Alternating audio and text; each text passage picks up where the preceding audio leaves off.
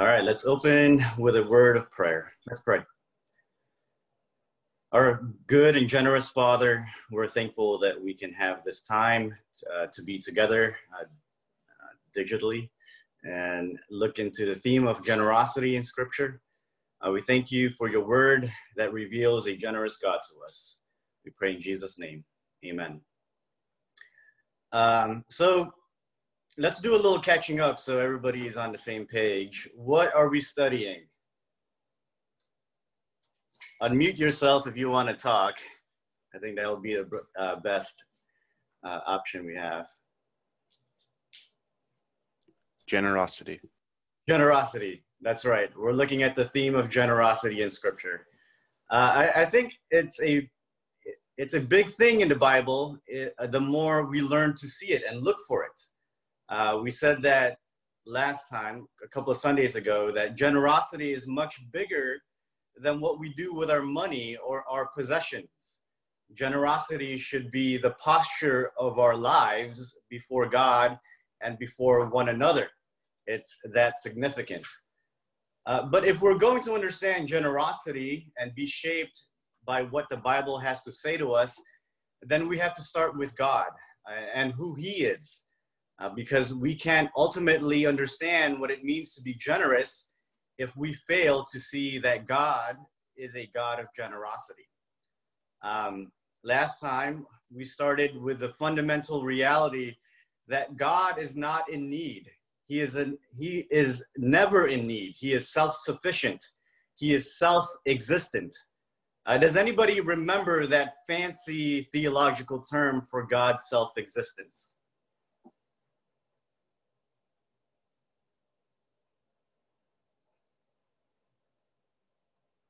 My wife is raising her hand. Does anybody know?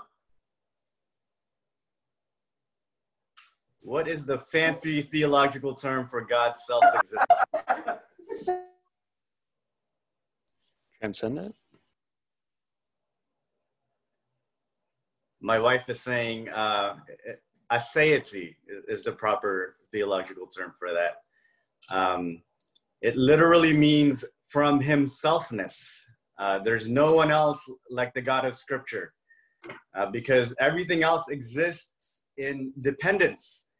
Uh, but God is transcendent. He doesn't need anything in creation, He is independent from it um, because He's made everything, uh, which means that God is the giver of all things and He owns all things. According to Paul, there's nothing we could give to him that he should ever repay us back, uh, which really uh, is the starting point of God being the generous host of the world.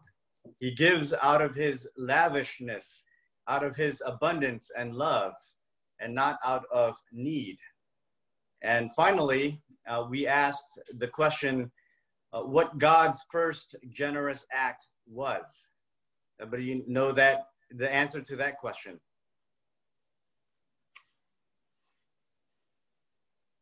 Anybody? What was God's first generous act? Creation. Creation. Yeah, who said that? Me. Okay. that doesn't help me. But, anyways, um, yeah, God's first generous act was simply that He created. You know, God is self sufficient. He didn't need to create. And the fact that He did is lasting proof that He is generous. And not only that, He created everything good. Uh, we know because of that repeated phrase in Genesis 1 uh, where it says, And He saw, that is God, saw that it was good. Uh, but it wasn't until God created man did He say it was all very good. It's literally, literally good, good in the Hebrew. Um, God's creation becomes doubly good after he makes man from dust. Uh, why? Because man is the only creature made in God's generous image. Man is the apex of creation because he alone most reflects who God is, uh, being made in his image. And so that brings us to this morning's lesson. Uh, we're talking about God's image and how generosity relates to that image. Uh, really, it's what we will be talking about for the next three weeks. Uh, this morning, I want to focus on God's knowledge, that aspect of his image, and how he liberally gives knowledge to us that we might know him more deeply and ultimately reflect him to his creation. And so here's the big idea for us this morning uh, God, in his image, is fundamentally generous in revealing himself to us. I'll say that again. Uh, God, in his image, is fundamentally generous in revealing himself to us. Uh, God's revelation of himself is a way for God to express his generosity to us. Uh, because again, God doesn't have to reveal himself to us, just as he had no need to create. So God doesn't need to share his knowledge uh, to us because he is completely and absolutely free. He could have made everything, including human beings, without ever revealing himself. Uh, but that's not what God did. He, choo- he, he chose and he chooses to make himself known. And in doing so, he demonstrates that he is a generous uh, God, generous in revealing knowledge to us and all of creation. And so historically, Christian thinkers have distinguished God's revelation in two ways. Uh, does anyone know what those two ways are?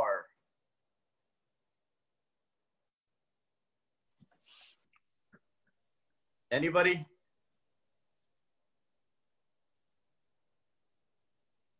One is general revelation. That's right. General general revelation. What's the other one, guys? It's gonna be rough. We'll get there. Special Okay. revelation. Special revelation. Special revelation. Cool, cool. Okay. Right. Okay, so let's tackle the first one. Um, so the first way God reveals himself is in general revelation. Uh, what do we mean when we talk about general revelation? His creation.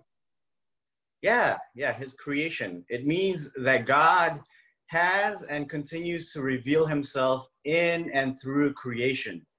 Uh, it's God communicating, communicating himself through nature.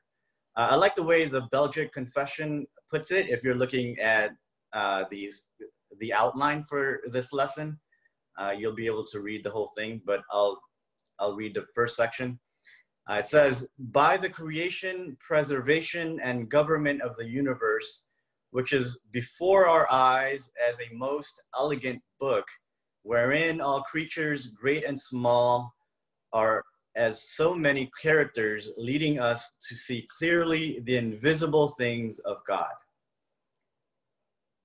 And so it's general revelation uh, is God revealing himself through what can be seen. It's when we see the invisible reality of God through what is visible.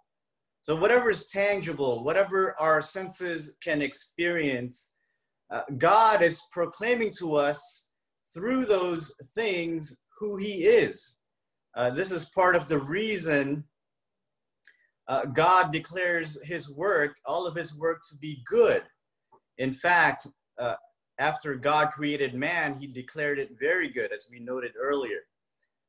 Um, as I said last time, this way of looking at the world was very foreign uh, to other ancient worldviews and religions.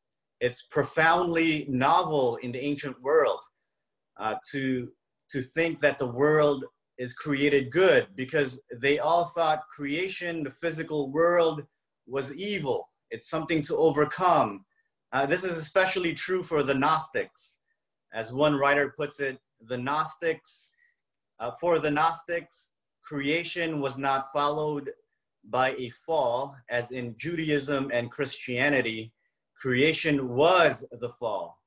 They were a single tragic event. Uh, let me ask this question then. Why is, it, why is it important we don't go in that direction? The direction of the Gnostics and everyone else in the ancient world, that the world is evil. Why is that important that we don't go in that direction?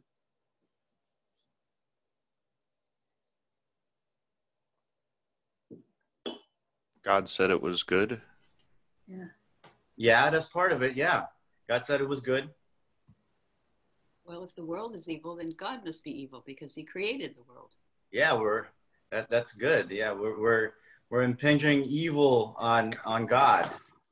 Um, but here, the thing I want to point out is that if we say that the physical world is evil, uh, then nature has nothing good for uh, to say to us, right? Uh, but of course, nature does have something good to say to us. Uh, let's turn to Psalm 19, if you have your uh, Bibles open there or handy. Turn to Psalm 19. I'm sure you're all familiar with this passage.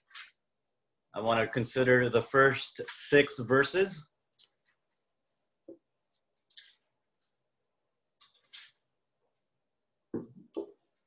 All right. To the choir master, a psalm of David. The heavens declare the glory of God, and the sky above proclaims his handiwork. Day to day pours out speech, and night to night reveals knowledge. There is no speech, nor are there words whose voice is not heard. Their voice goes out through all the earth, and their words to the end of the world. In them he has set a tent for the sun, which comes out like a bridegroom leaving his chamber, and like and like a strong man runs its course with joy. Its rising is from the end of the heavens, and its circuit to the end of them, and there's nothing hidden from its heat. So the heavens are not silent, are they? Uh, they have a voice and everyone hears what they're saying. But what are the heavens saying according to Psalm 19?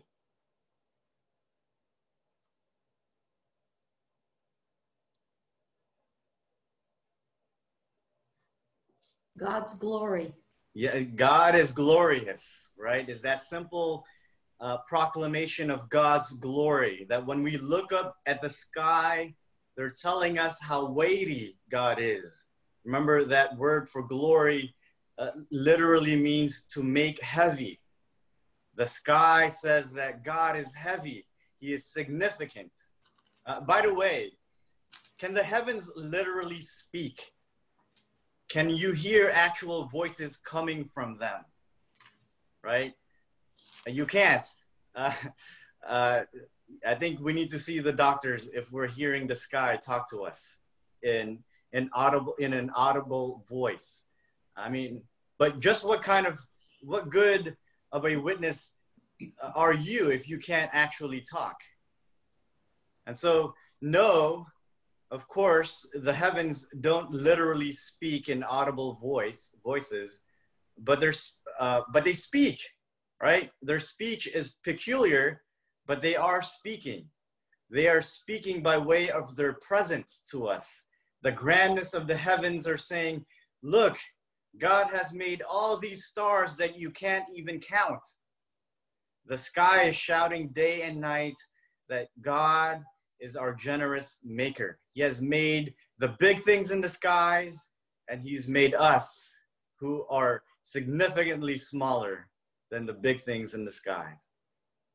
And so the heavens are proclaiming God's glory.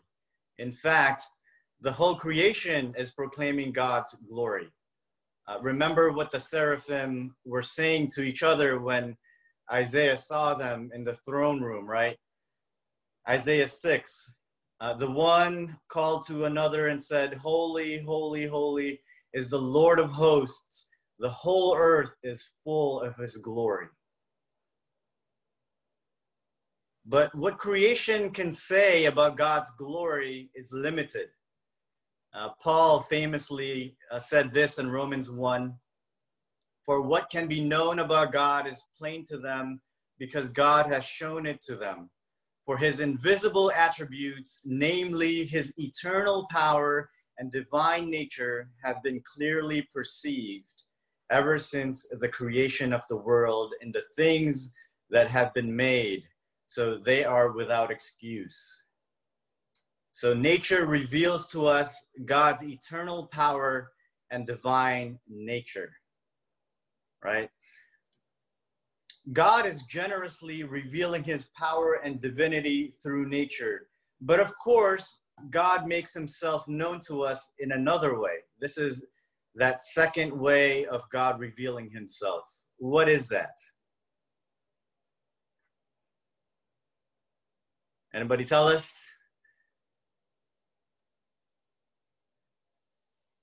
Does anybody have their Bibles? Right. The second way that God reveals himself to us is in his word. He generously gives us his word. Uh, what for?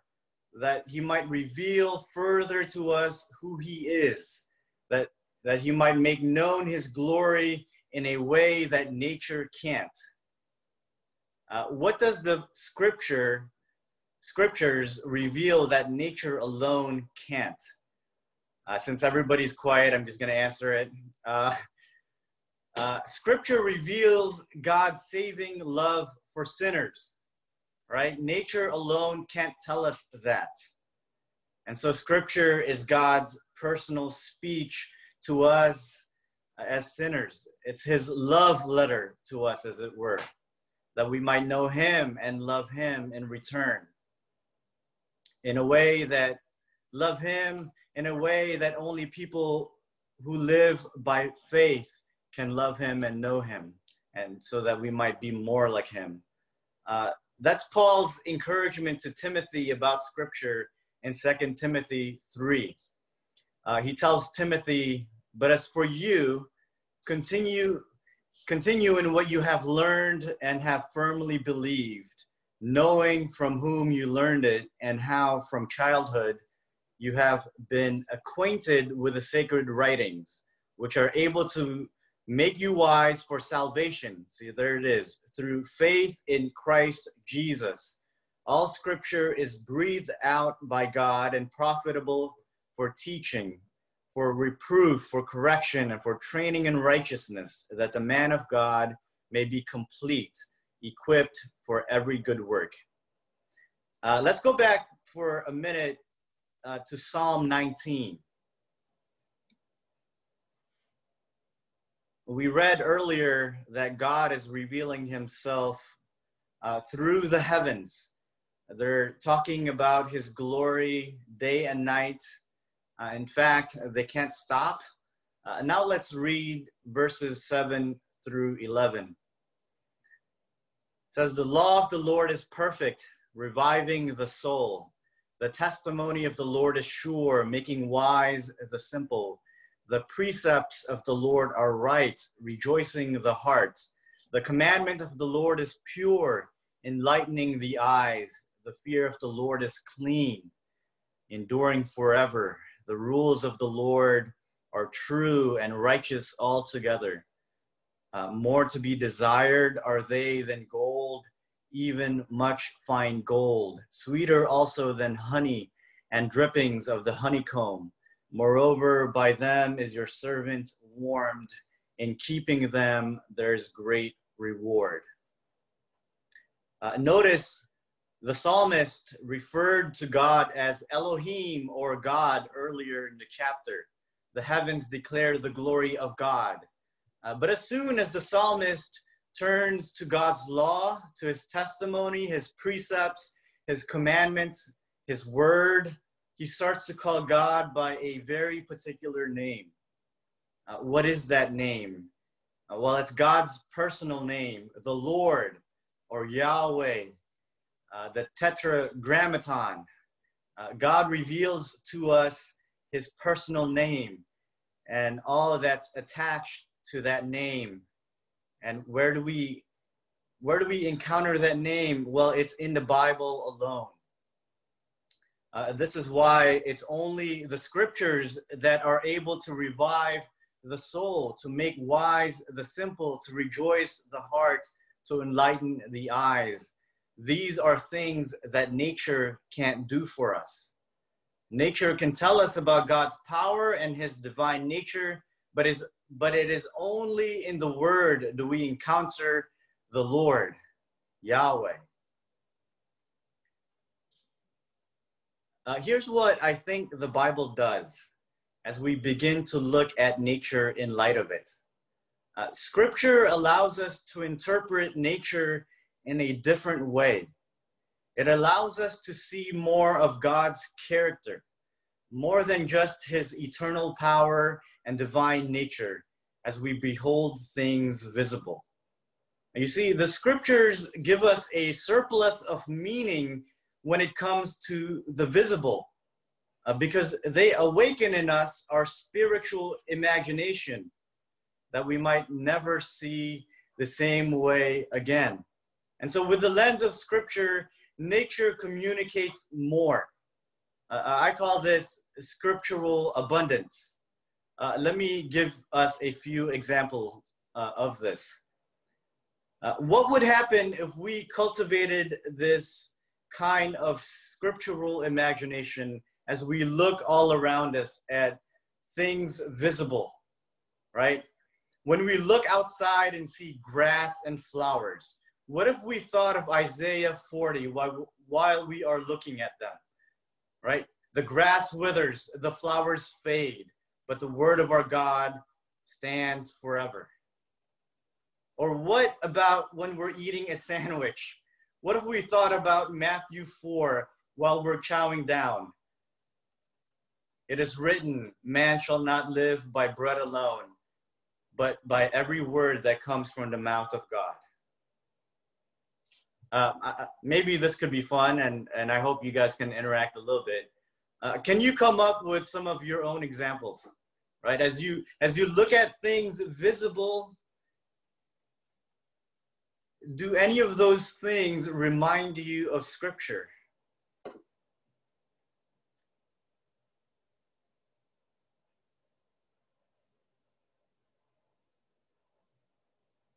Birds, Birds. Birds. What about flowers, birds? the lilies, What what about the lilies? What what what scripture reminds you of the lilies? about being garbed in them and That's right. Okay. how much more value we are than the lilies of the field. Yeah, isn't that wonderful? When you look at a lily, you're reminded of what? Not just God's like beautiful creation, but that He cares for you more than that thing, right? Uh, anybody else?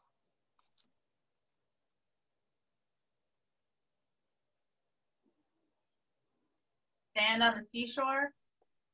Sand on the seashore. That's good. The thoughts that God has toward us are more numerous than the sands on the seashore. Wow, that's wonderful, isn't it? That's cool. I, hope when we go to the beach, next time we go to the beach, we're reminded of that as we put our toes between sand. I, I saw trees. Trees. Yeah. What about trees? Oh, well, I, I'll hit on uh, Psalm 1 in a moment. So, so trees is really good. I mean, we could, I could do this all day. I, I, I love doing this. As I, as I look around me, I, I like to connect uh, scripture and be reminded of what God has to tell me uh, through the things that I see. Uh, actually, I think we should be doing this all day. Uh, we should be contemplating God's word all day long as we look all around us.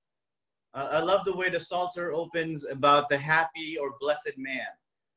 Uh, but his delight is in the law of the Lord. On his law he meditates day and night. Uh, notice what he goes on to say. He's like a tree planted by streams of water that yields its fruit in its season, and its leaf does not wither. In all that he does, he prospers. You see that connection? There's that blessed man. And then immediately the psalmist turns to nature. He likens the blessed, happy man to fruitful trees by water with green leaves, so that we have a transformed vision when we see fruitful trees, reminding us what we ought to be like in the Lord. Well, even more, uh, we encounter God's personal revelation of Himself to us even more deeply in our own bodies as human beings made in His, his own image. Uh, because the Bible uses human traits, characteristics to reveal more of God. Uh, does anybody know what the technical term for that is? when the Bible uses human traits or human characteristics to describe God. What is that called? Does anybody know? Personification or That's close. okay. A- anthropomorphism. Yes. Anthropomorphism. Right? Um, the reality is, God is not like us. He is wholly other. He is infinite. We are finite. We have bodies. He doesn't. Uh, but still, Scripture uses human characteristics to explain to us what God is like so that we can know Him on our level. Uh, this is everywhere in the Bible, isn't it? God sets his face against evil. Leviticus 20. Obviously, God doesn't have a face, but there's that image of the Lord the Lord's face turned against evil. Uh, God makes his face to shine upon us. The eyes of the Lord are on the righteous. God's ears are open to our cry. Uh, the point is, God is revealing himself even in and through our bodies. That we might look at our faces, our ears, our eyes, and we are reminded of God's work. Uh, Calvin, Calvin uh, puts it like this No one can look upon himself without immediately turning his thoughts to the contemplation of God. I think that's cool. Um, when we when we wake up in the morning, when we look at our faces in the mirror, Calvin says we should be reminded to contemplate, to put our thoughts on God as our faces remind us of Him.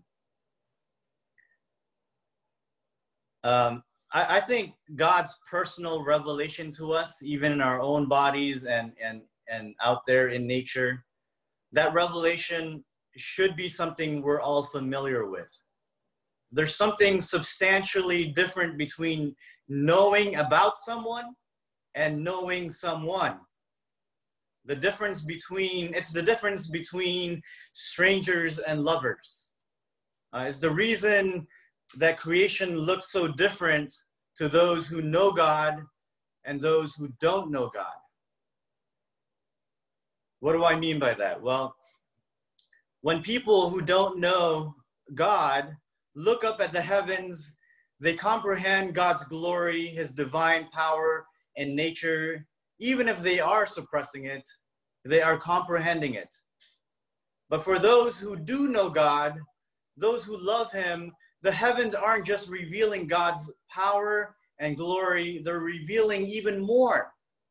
The heavens are giving us a surplus of meaning because of scriptural revelation. Uh, no one who doesn't know God can say, when I look at the heavens, at your heavens, the work of your fingers, the moon and the stars, which you have set in place. What is man that you are mindful of him, and the Son of Man that you care for him? Unbelievers can't look up the, at the sky and say that.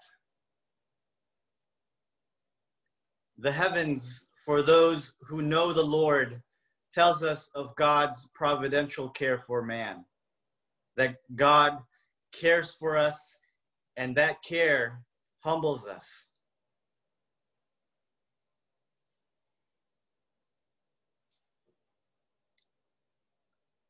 That just isn't so with someone who has no personal connection or relationship with the Lord, with the God who reveals himself to us in a personal manner in Scripture. Uh, this is the reason that unbelievers will never understand the Lord's Supper. I can just hear them saying, right? What's so special about bread and wine? Uh, but for us who do know God personally through the scriptures, these regular bread and wine spiritually feed us. In and through them, we participate in the life of God. That is something that the unbeliever will never understand. And so, bread and wine communicate something so much more to us because we're acquainted with God's personal revelation through Scripture.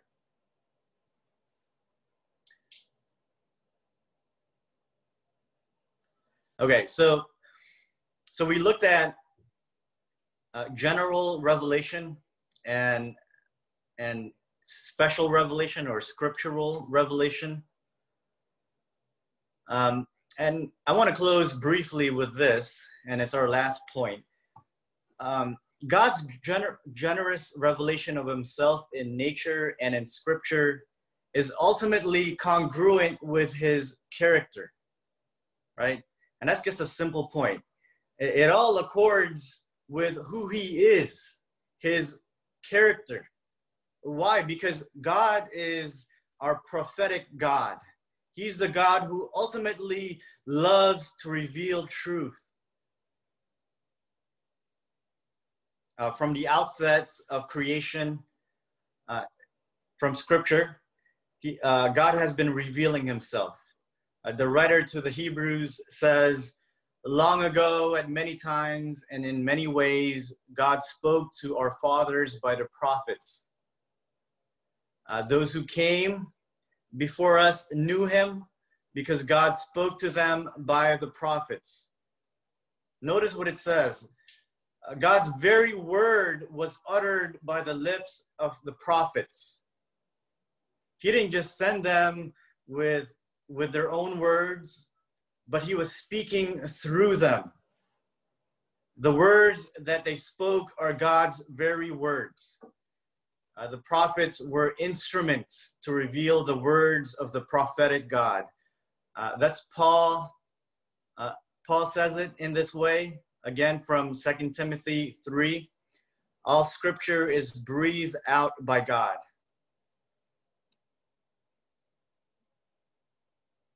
Uh, but God's word were mediated by the prophets.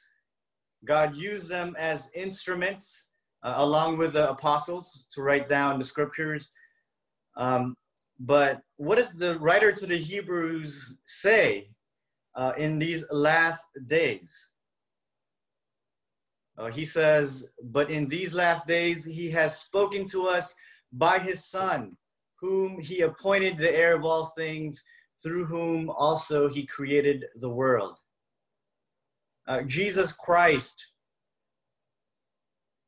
is God's eternal word. In the previous uh, generations, God spoke through the prophets and apostles, but in these last days, God has uttered his word through his eternal Son, the Word of God made incarnate. And so, Jesus is the decisive Word of God we find the height of God's generous revelation to us in Jesus Christ. Because we see that generous revelation consummated in Christ incarnate, God, the Word of God incarnate, revealed to us in Jesus. Now, that I think is um, sums up God's generous revelation to us um, uh, in Scripture. Uh, does anybody have any questions?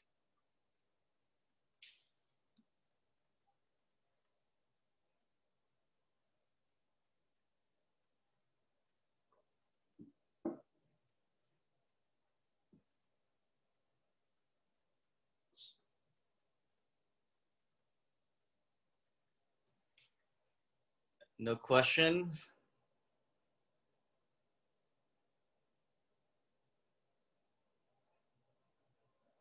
Uh, comments, rebuttals, uh, rebuke, anything?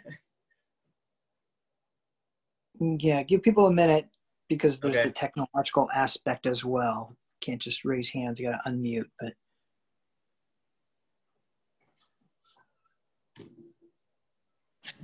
This is Sandra. Good job preaching to an empty room. I'm sorry, I didn't hear that. What happened? Founder Richard said, good job preaching from home. It's Oh, a difficult thank you. thing. You should see my setup. It's very, uh, it's very makeshift.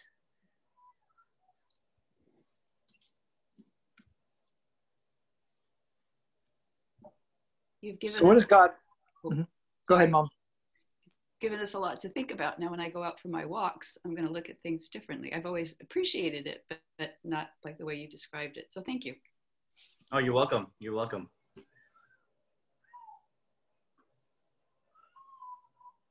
So what is God ultimately giving when he reveals himself in, in nature and scripture? He's giving himself.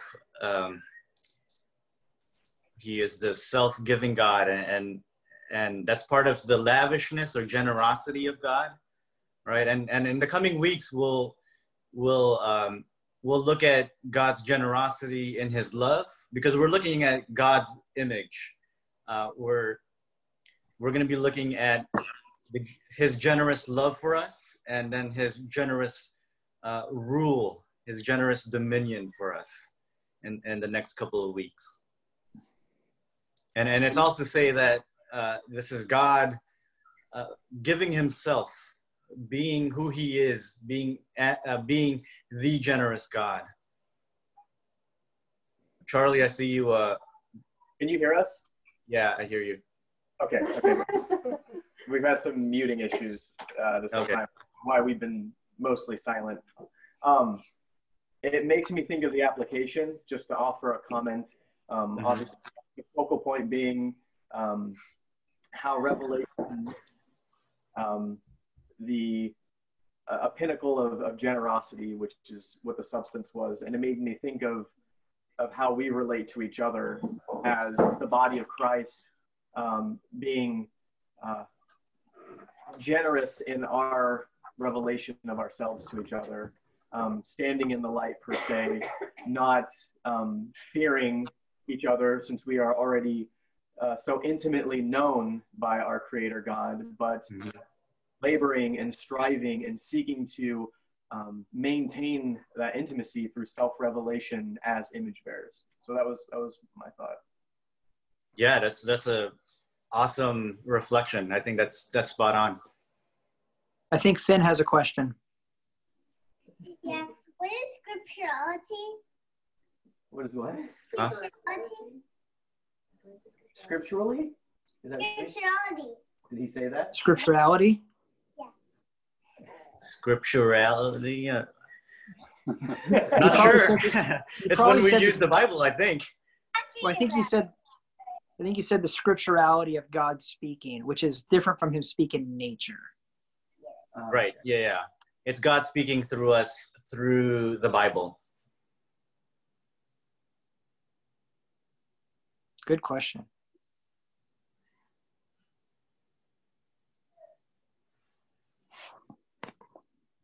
Well, we don't want to cut off any questions or comments. We've got a couple more minutes uh, if everybody wants, or we can close in prayer. I think Dave and I have the uh, best background on our screen here for this subject matter because here we sit in our gorgeous back, uh, back solarium and we watch the sun come up in front of us and it sets behind us behind this row of trees. and I was thinking about the scripture that says, as far as the east is from the west, so far as he removed our transgressions from us. So every day we see that very dramatically. If you can count that distance, it seems a little more finite here than it is actually in actuality. But um, we uh, we have a lot more opportunity out here to to notice that general revelation and yeah. those things. Well, our view is pretty good, as you know. Um, yeah, and you know, like even if you're confined to just not have a such a great view as as as your house, like each other is a reminder. Like human bodies, right? Like I said earlier, like they're they're wonderful reminders um, of, of God. And it's not just the beauty of creation, but also the the I don't want to say mundaneness, but like the the daily encounter with human bodies and, and our bodies included. Charlie? I'd actually argue that our view is the best since man is the apex of creation and there's so Oh, many. man. Good stuff. What about babies? Fearfully and wonderfully made. Exactly. Miraculous, really, in a lot of ways. We're watching one grow up in Canada now, but we have uh, WhatsApp, so we can see the daily changes in our grandson as he as he starts to try to communicate, starts mimicking noises back and forth to his mommy and daddy already at three months. So, just you know, living that again through him.